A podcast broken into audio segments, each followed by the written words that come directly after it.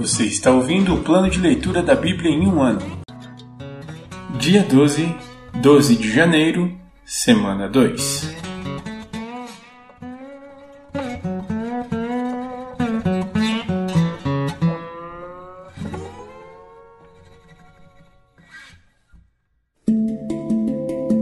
Novo Testamento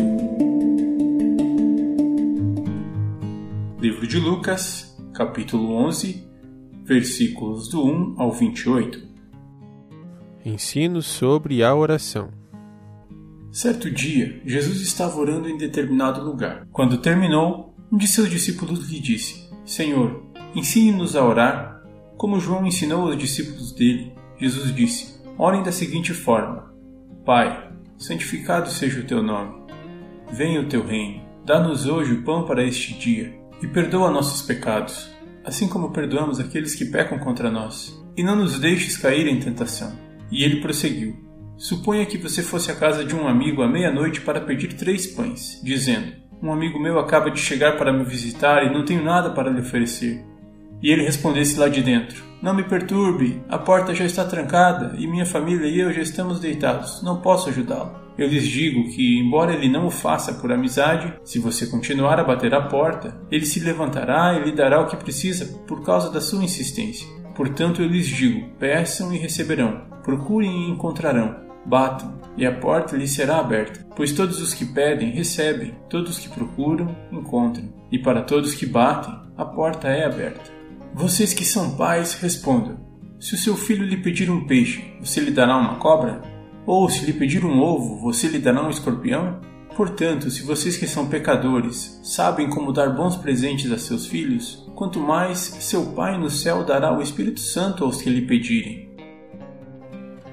A fonte do poder de Jesus. Certo dia, Jesus expulsou um demônio que deixava um homem mudo, e quando o demônio saiu, o homem começou a falar. A multidão ficou admirada, mas alguns disseram: É pelo poder de Beuzebu, príncipe dos demônios, que ele expulsa os demônios. Outros exigiram que Jesus lhes desse um sinal do céu para provar sua autoridade. Jesus, conhecendo seus pensamentos, disse: Todo reino dividido internamente está condenado à ruína. Uma família dividida contra si mesma se desintegrará. Vocês dizem que eu expulso demônios pelo poder de Beuzebu?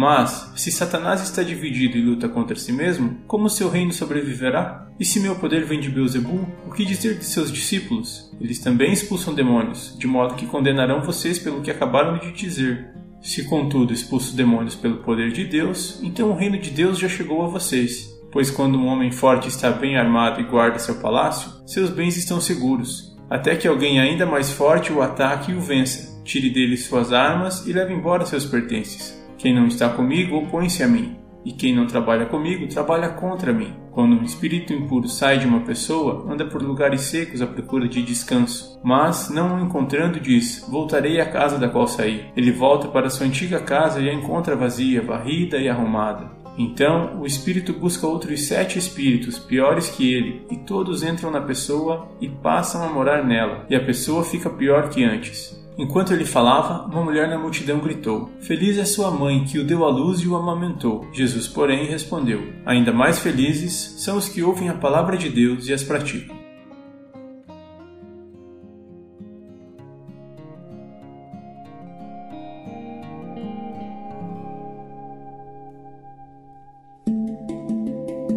Antigo Testamento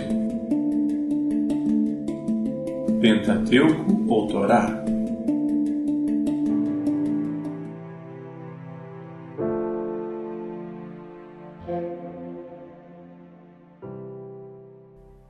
Livro de Gênesis, capítulo 19 A destruição de Sodoma e Gomorra. Ao anoitecer, os dois anjos chegaram à entrada da cidade de Sodoma. Ló estava sentado ali. Ao avistá-los, levantou-se para recebê-los. Deu-lhes boas-vindas, curvou-se com o rosto no chão e disse: Meus senhores, venham à minha casa para lavar os pés e sejam meus hóspedes esta noite. Amanhã poderão levantar-se cedo e seguir viagem.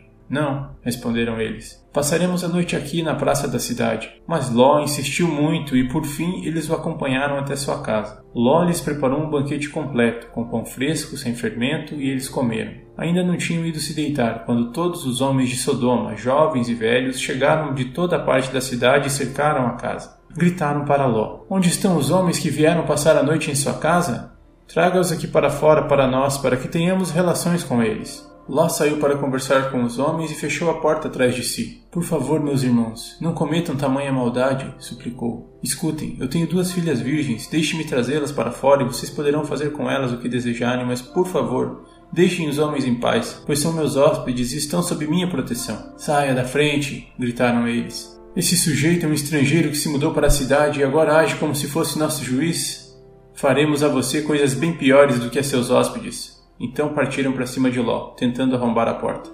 Os dois anjos, porém, estenderam a mão, puxaram Ló para dentro da casa e trancaram a porta. Depois, cegaram todos os homens, jovens e velhos, que estavam à porta, de modo que eles se cansaram e desistiram de invadir a casa. Os anjos perguntaram a Ló: você tem outros parentes na cidade? Tire-os todos daqui, genros, filhos, filhas ou qualquer outro parente, pois estamos prestes a destruir toda a cidade. O clamor contra ela é tão grande que chegou ao Senhor, e ele nos enviou para destruí-la.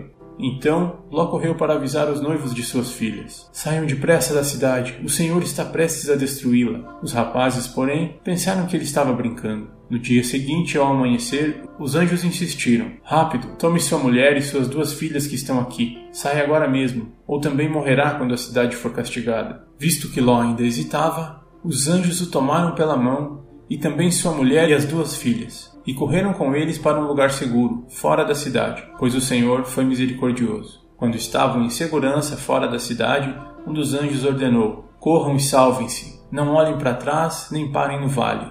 Fujam para as montanhas ou serão destruídos. Mas Ló suplicou: Não, meu senhor. Os senhores foram muito bondosos comigo, salvaram minha vida e mostraram grande compaixão. Não posso, contudo, ir para as montanhas. A calamidade também me alcançaria ali, e bem depressa eu morreria. Vejam, aqui perto há um vilarejo. É um lugar bem pequeno. Por favor, deixe-me ir para lá e minha vida será salva. Está bem, disse o anjo. Atenderei a seu pedido. Não destruirei o vilarejo, mas vá logo. Fuja para ele pois não posso fazer nada enquanto você não chegar lá.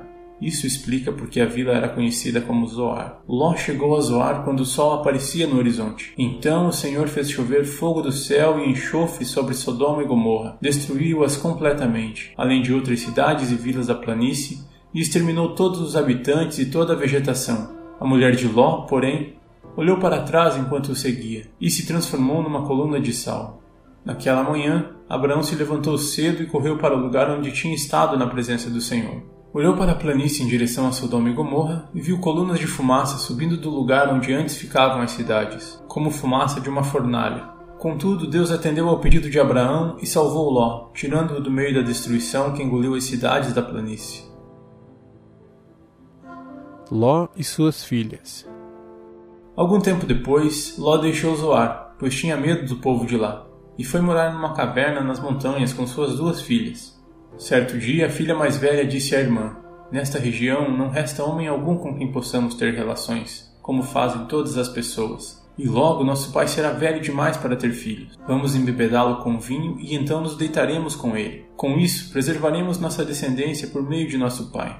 Naquela noite, portanto, embebedaram o pai com vinho, e a filha mais velha teve relações com ele e ele não percebeu quando ela se deitou nem quando se levantou. Na manhã seguinte, a filha mais velha disse à irmã mais nova: Ontem à noite tive relações com nosso pai. Vamos embebedá-lo com vinho outra vez hoje à noite, e você terá relações com ele. Com isso, preservaremos nossa descendência por meio de nosso pai. Naquela noite, portanto, voltaram a embebedar o pai com vinho, e a filha mais nova teve relações com ele. Mais uma vez, ele não percebeu quando ela se deitou nem quando se levantou. Como resultado, as duas filhas de Ló engravidaram do próprio pai. Quando a filha mais velha deu à luz, o menino chamou-o de Moabe. Ele se tornou o antepassado do povo conhecido até hoje como Moabitas. Quando a filha mais nova deu à luz um menino, chamou-o de Ben-Ami. Ele se tornou antepassado do povo conhecido até hoje como Amonitas.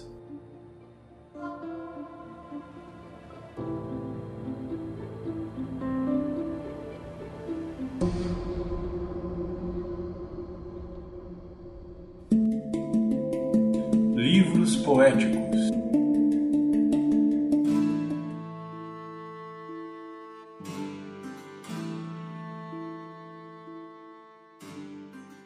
Livro de Salmos, capítulo 12.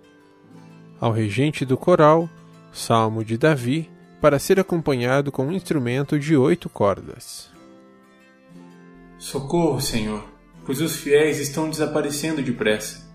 Os que te temem sumiram da terra. Todos mentem uns aos outros, falam com lábios bajuladores e coração fingido. Que o Senhor corte os lábios bajuladores e calhe a língua arrogante. Eles dizem: Mentiremos quanto quisermos, os lábios são nossos, quem nos impedirá? O Senhor responde: Vi a violência cometida contra os indefesos e ouvi o gemido dos pobres. Agora me levantarei para salvá-los, como eles tanto desejam. As promessas do Senhor são puras, como prata refinada no forno, purificada sete vezes. Portanto, Senhor, sabemos que protegerás os oprimidos e para sempre os guardarás desta geração mentirosa, ainda que os perversos andem confiantes e a maldade seja elogiada em toda a terra.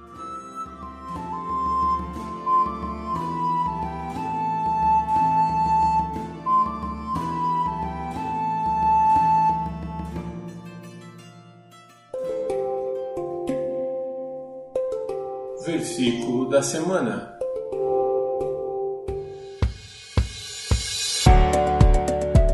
Ó Senhor, Senhor nosso, quão admirável é o teu nome em toda a terra.